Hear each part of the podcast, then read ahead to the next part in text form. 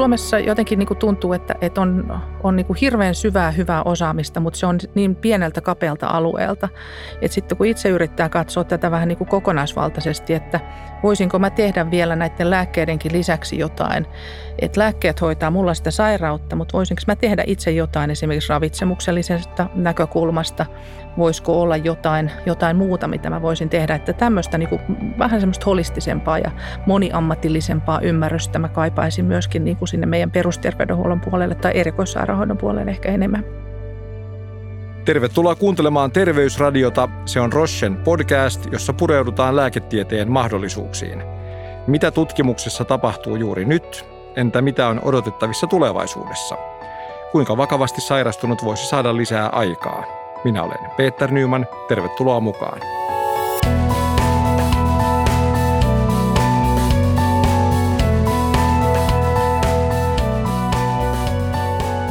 Keuhkosyöpä on maailman yleisin syöpä. Suomessa se on kolmen yleisimmän syövän joukossa sekä naisilla että miehillä.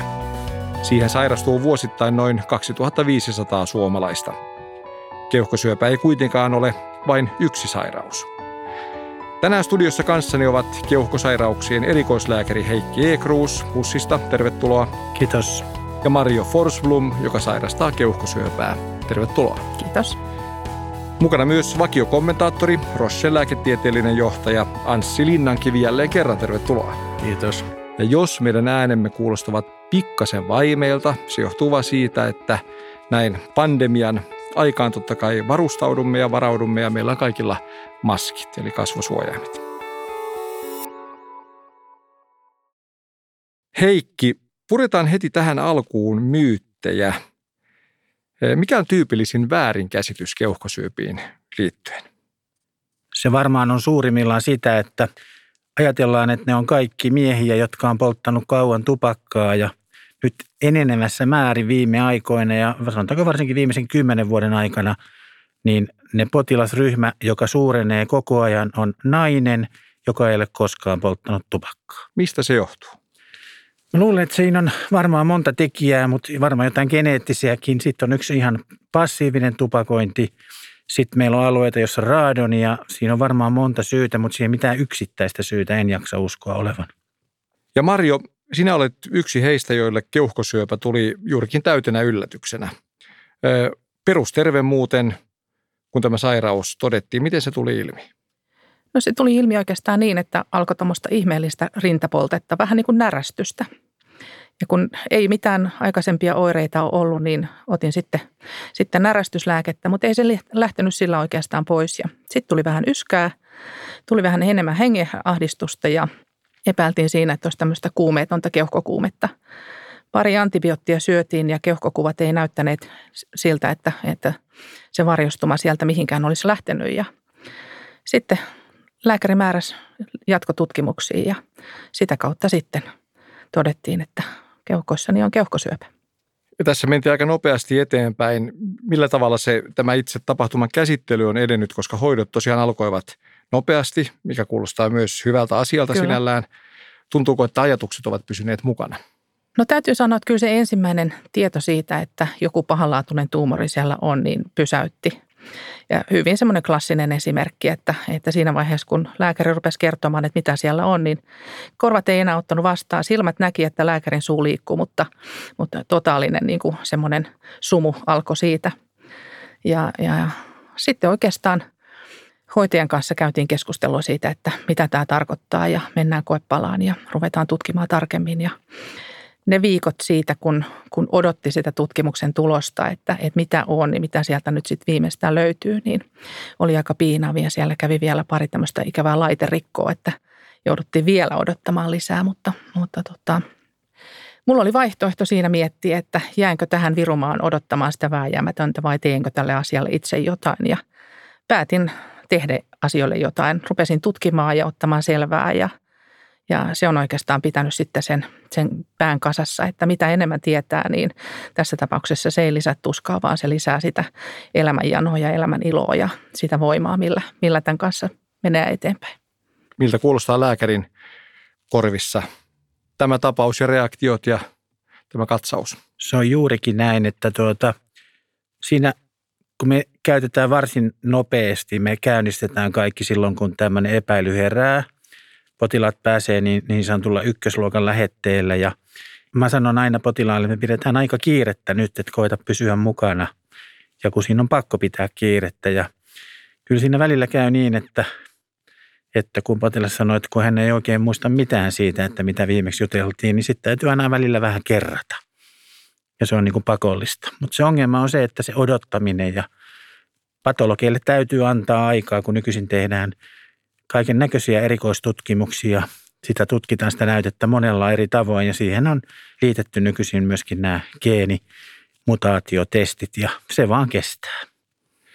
Marjo, oletko sinä muuten törmännyt tähän keuhkosyöpäpotilaisiin liittyvään tai liitettyyn stigmaan? Eli jos miettii tosiaan näin maalikon näkökulmasta, niin taitaa syövistä olla kuitenkin se, johon yhteiskunnallisella tasolla liittyy eniten tiettyä ehkä syyllistämistä ja sitä kautta ehkä myös sitten häpeää. No mulla on varmaan se tilanne, että, että kun en ole polttanut tupakkaa enkä itse osannut ollenkaan arvata, että keuhkosyöpää sairastan, niin semmoinen häpeä tai stigma ei niin kuin ehtinyt välähtää mielessä.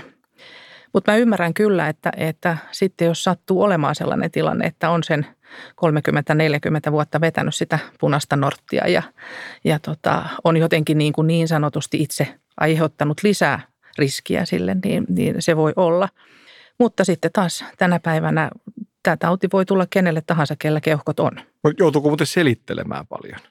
No ei oikeastaan sitä, että keuhkosyöpään on sairastunut. Ehkä enemmän joutuu ylipäätänsä selittelemään sitä, että, että miksi mä voin niin hyvin kuin mä tällä hetkellä voin. Ja, ja niin kuin, että se stigma tai se jotenkin niin kuin mielikuva siitä, että kun sairastaa syöpää, niin se on saman tien suurin piirtein niin kuin kuolemantuomio. Ja näinhän ei onneksi tänä päivänä ole.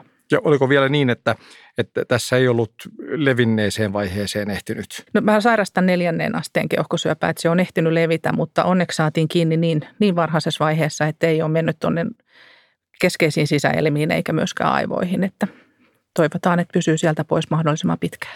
Ja Heikki, yksi näistä suurimmista keuhkosyöpähaasteistahan lienee olevan juuri se, että havaitaan aika myöhään, kun on päässyt jo leviämään. Jonkin verran ainakin. Kyllä, ja sehän johtuu siitä, että kun keuhkoissa ei ole niin sanotusti hermotusta, eli keuhkot on elin, joka ei tunne mitään vasta sitten, kun se on mennyt jonnekin muualle, kuten keuhkopussiin tai muihin elimiin, niin sitten se vasta aiheuttaa oireita. Ja Eli vähän niin kuin aivot. Kyllä. Tämä on se ongelma, että minkä takia tietyllä tavalla tauti on jo paikallisesti tai laajemminkin levinnyt silloin, kun se todetaan.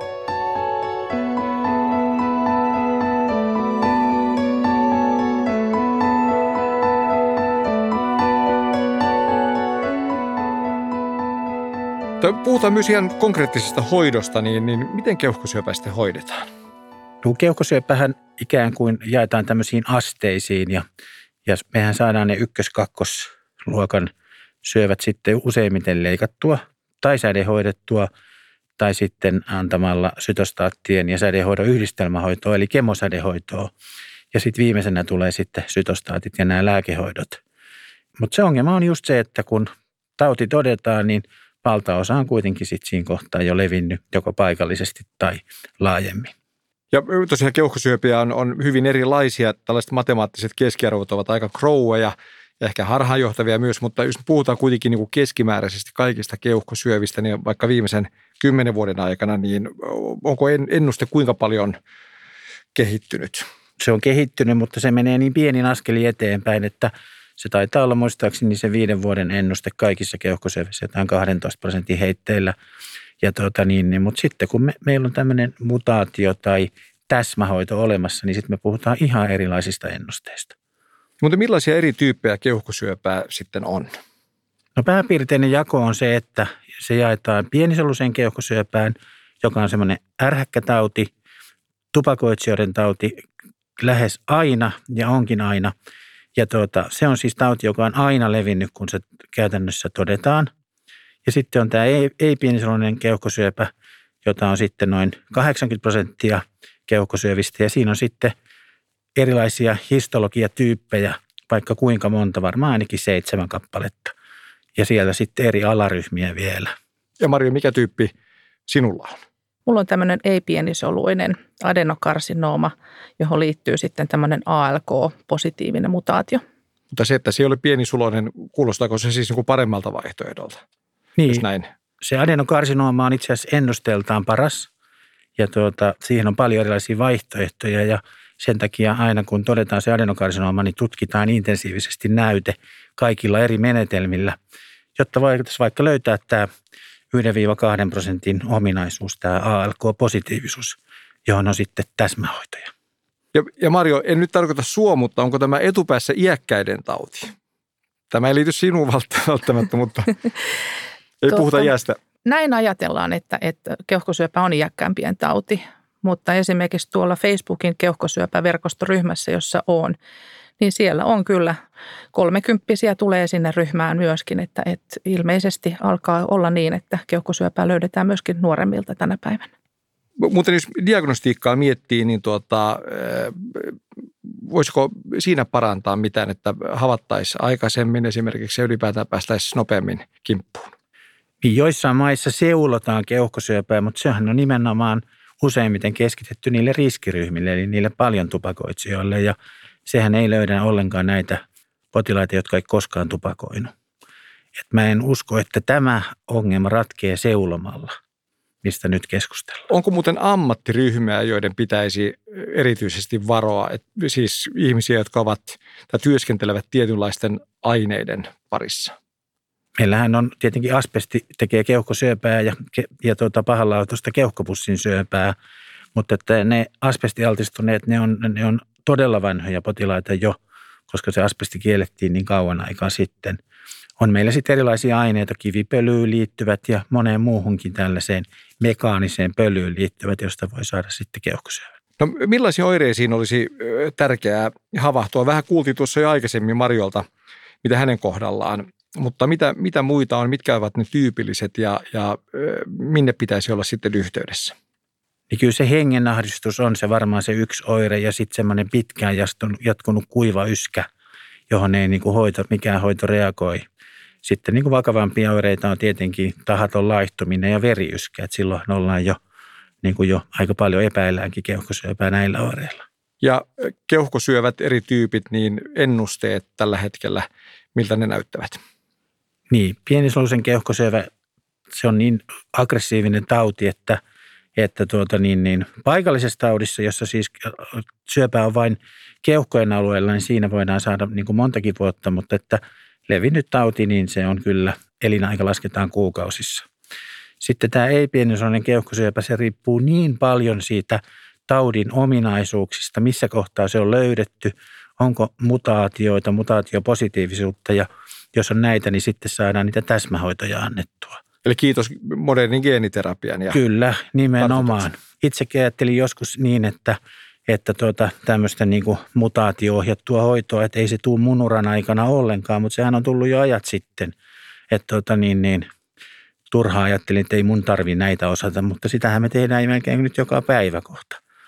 Ja, tuota, ja, ja sitten parhaimmillaan niin saadaan useampi vuosi ja nythän meillä on semmoisia uusia lääkkeitä, että ei edes saavuteta lääketutkimuksissa sitä mitattua suuretta, joka on keskimääräinen elossaoloaika, kun onneksi uusilla hoidolla potilaat pysyvät hengissä ja silloin ikään kuin tutkimusta täytyy jatkaa ja jatkaa, jotta nähdään miten käy.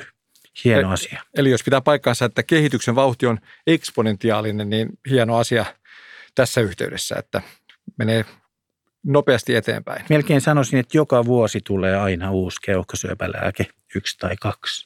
No, hieno homma. Ja Anssi on pysynyt kiltisti hiljaa tässä seurannut erittäin tärkeää ja mielenkiintoista keskustelua, mutta Anssi Rossen lääketieteellinen johtaja Anssi Linnankivi on meillä mukana studiossa, niin pysähdytään hetkeksi lääkehoitoon myös. Anssi, mikä on tilanne – niin kuin sinun näkökulmastasi, tässä kuultiin jo vähän, mutta sinun näkökulmastasi lääkehoidon tutkimuksessa juuri nyt? Joo, keuhkosyöpä on sairaus, johon kipeästi tarvitaan ratkaisuja.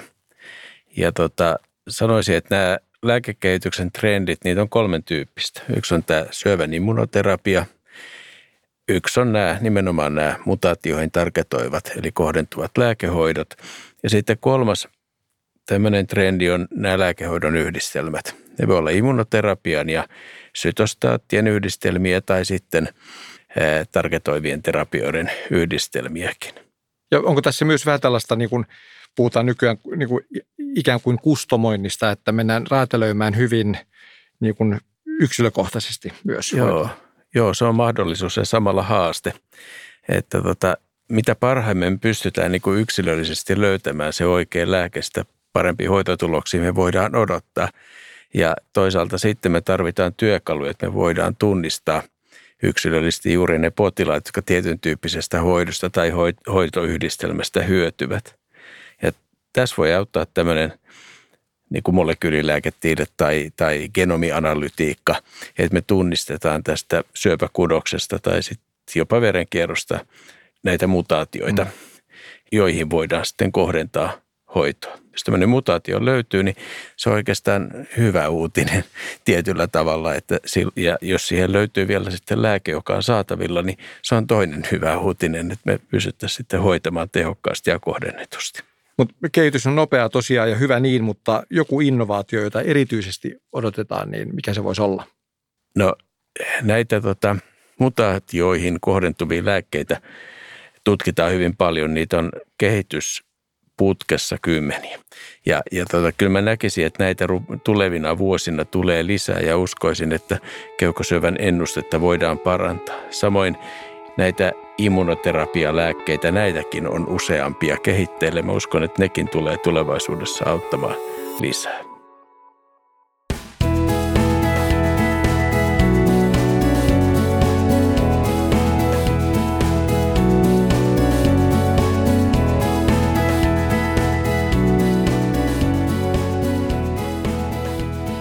Marjo, sun suurimmat haastees tässä nyt arjessa ja, ja miksei elämässä muutenkin keuhkosyövän kanssa, mitkä ne ovat? No varmaan ollut, ollut tuossa niin kuin just tutkimusvaiheessa, kun sitä epätietoisuutta oli ja, ja joutui miettimään niitä klassisia kysymyksiä, että miten mun käy ja miten meidän käy ja, ja mihin tämä johtaa ja pääsenkö enää takaisin töihin ja, ja näin päin pois. Ehkä se suurin haaste niin kuin kaiken kaikkiaan on se, että, että Suomessa jotenkin niin kuin tuntuu, että, että on, on niin kuin hirveän syvää hyvää osaamista, mutta se on niin pieneltä kapealta alueelta. Että sitten kun itse yrittää katsoa tätä vähän niin kuin kokonaisvaltaisesti, että voisinko mä tehdä vielä näiden lääkkeidenkin lisäksi jotain.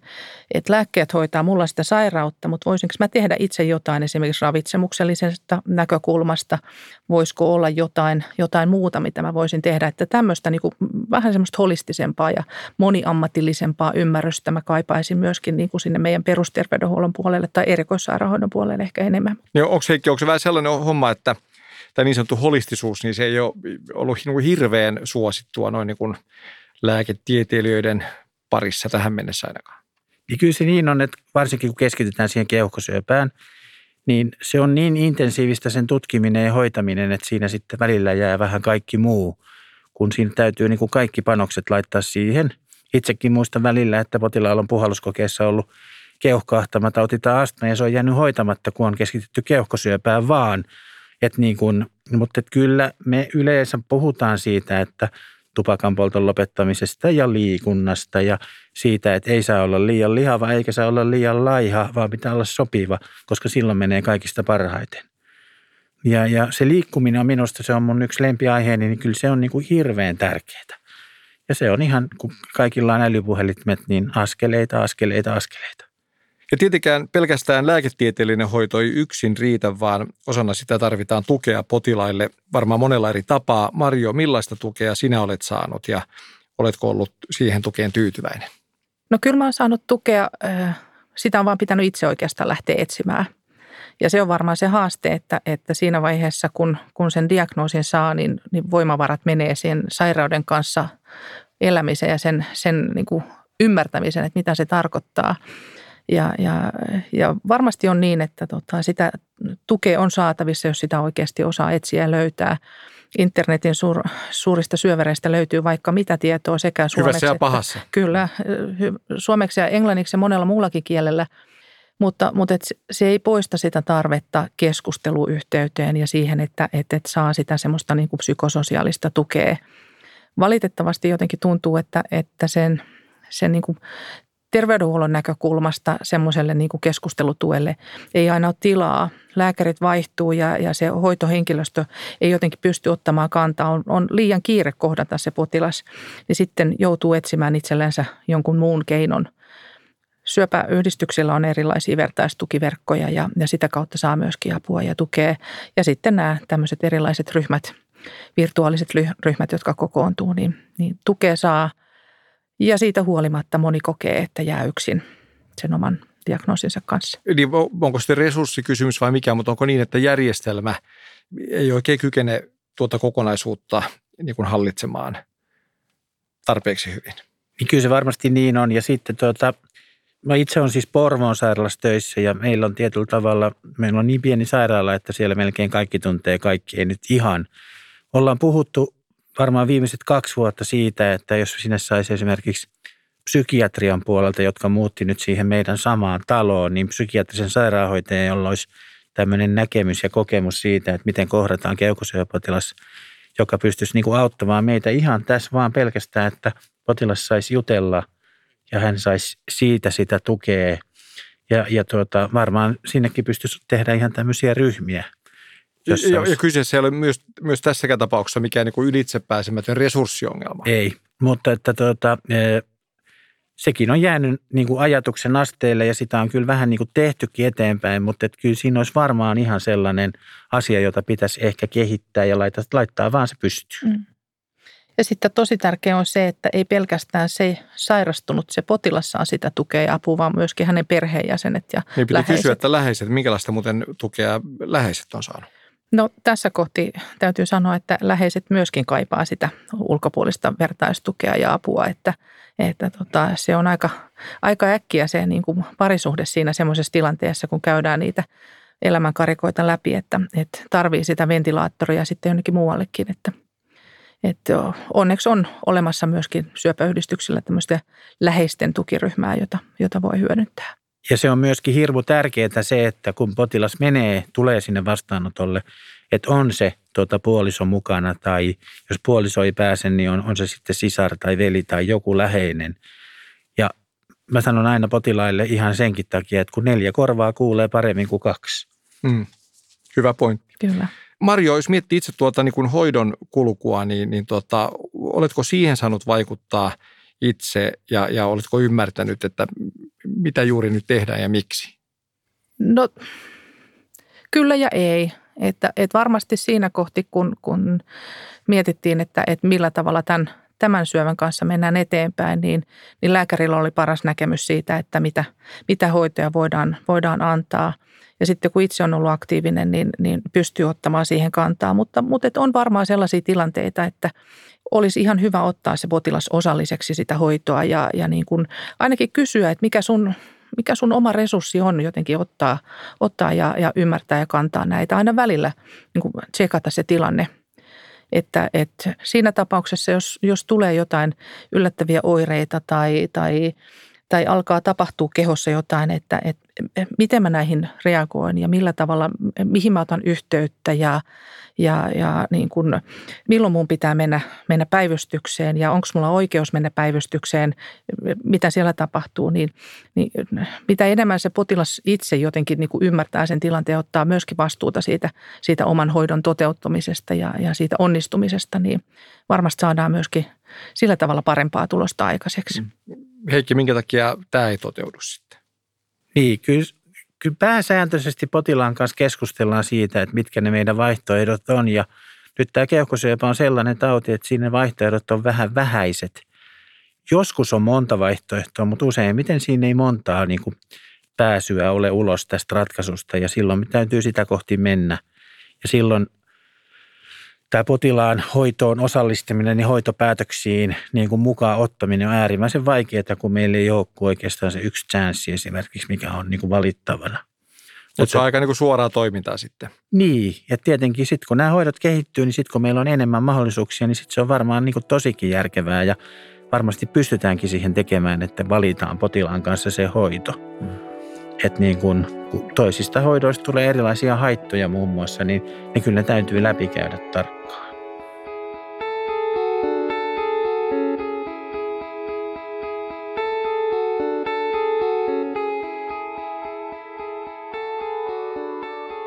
Anssi, miten lääketeollisuus voisi auttaa potilaita? No, lääketeollisuuden ydintehtävä on kehittää uusia lääkkeitä ja uusia hoitoja ja, ja tota, keuhkosyöpä on vaikea sairaus edelleen aika monelle ja, ja tota, siellä on paljon tehtävää. Me ollaan teollisuudessa keskitytty niin kuin kehittämään myös sit diagnostisia työkaluja. Ja, ja tota, keuhkosyövässä esiintyy, niin kuin juteltiin, paljon tämmöisiä ajurimutaatioita. Ja, ja tota, diagnostinen työkalu auttaa ne löytämään. Ja, ja tota, sitten toinen työpari tälle työkalulle diagnostiikalle on, on lääke, ja, ja tota, jonka ko- vaikutus kohdentuu siihen, siihen mutaatioon. Sitten yksi asia, mikä tulee mieleen, niin tota, toki tämmöinen potilaan seurannan työkalut on aika tärkeitä, että, että tota, me tiedetään ja voidaan helposti ottaa yhteyksiä. Ja tämmöiset esimerkiksi digitaaliset työkalut, mitä, mitä voidaan käyttää potilaan ja sairaalan välillä, ne olisi aika, niistä, niistä voi olla hyötyä myös tämän tyyppisissä tilanteissa, jolloin ei tiedä, että voinko ottaa yhteyttä, pitääkö mun mennä johonkin. Ja, ja tota, semmoinen asia tuli mieleen. Niin, nythän meillä on se uusi apotti, joka Siinä on semmoinen jännä ominaisuus, jonka nimi on maisa. Ja se maisa on sellainen, että sieltä pystyy potilaat tekemään yhtä ja toista sen maisan kautta. Eli ikään kuin lyömään, luomaan yhteyksiä hoitohenkilökuntaan, lääkäreihin. Ja nyt se esimerkiksi meidän alueella vasta 11 prosenttia potilaista on siinä maisassa ja jotenkin tuntuu, että siinä on ehkä semmoinen mahdollisuus, mutta kun ei mekään oikein ole saatu koulutusta siitä maisasta vielä, että se on vähän nyt semmoisella – ajattelun asteella? Mulla on kokemusta Maisasta ja mä tykkään. Maisa on mun kaveri. Okei, okay. aika kiva nimikin. Joo, kyllä. Kuulostaa hyvältä. Hei äh, Mario, jos sä saisit esittää joku toiveen sekä hoitoyksikölle että lääketeollisuuden tutkimukselle, niin, niin mikä se toive tai mitkä ne toiveet olisivat nyt tästä eteenpäin? No kyllä mä varmaan sille hoitoyksikölle jotenkin toivoisin sitä semmoista inhimillistä aikaa kohdata se potilas. Ja sen enempää yksilöimättä, että mitä se tarkoittaa, mutta sitä kohtaamista kaiken kaikkiaan. Ja sitten lääketeollisuudelle se, että, että mä elän toivossa, että mä saan sitten sen jälkeen, kun tämän lääkkeen kanssa tapahtuu resistenssiilmiö, niin siellä on ne seuraavat lääkkeet jo putkessa, että, että tota, mulla on tarkoitus täällä tallustella vielä aika pitkään. Ja toivotaan näin, koska tosiaan lääkkeet ainakin kehittyvät nopeasti, niin, niin tässä toiveessa ollaan? Olla, ollaan toiveessa. Siis yhden lääkkeen kehittäminen voi kestää kymmenenkin vuotta, mutta kun niitä kehitellään koko aika sarjassa, niin kyllä me tietysti toivotaan, että niitä, niitä nopeammin tulee sitten uusia vaihtoehtoja käyttöön. Ja, ja tota, yksi asia, mikä mulle tuli mieleen myöskin niin kuin diagnostiikan ja teollisuuden näkökulmasta on se, että miten me päästäisiin varhaisempaan diagnoosiin. Se auttaisi aika paljon myös sitten lääkehoitojen toimivuuden osalta. Onko näköpiirissä sellaista ratkaisua tai sovellusta tai kehitystä. Kyllä me tarvitaan siihen kliinikoiden ja tutkijoiden yhteistyötä. Että se, se on niin lähellä potilaan hoitoa, että meidän tarvitsee tehdä yhteistyötä, jotta me löydetään niin kuin ratkaisuja siihen, että, että päästään varhaiseen diagnostiikkaan. Tähän kommenttiin on varmaan hyvä lopettaa tämä keskustelu. Kiitos Heikki, Marjo ja Anssi. Kiitos. Kiitos. Kiitos. Kiitos, että kuuntelit Rochen Terveysradio-podcastin. Jos tykkäsit jaksosta, pyytäisimme yhtä asiaa. Kerro tästä ohjelmasta kaverillesi. Löydät kaikki jaksot Spotifysta ja Apple Podcasteista. Tämän podcastin on tuottanut Jaksomedia.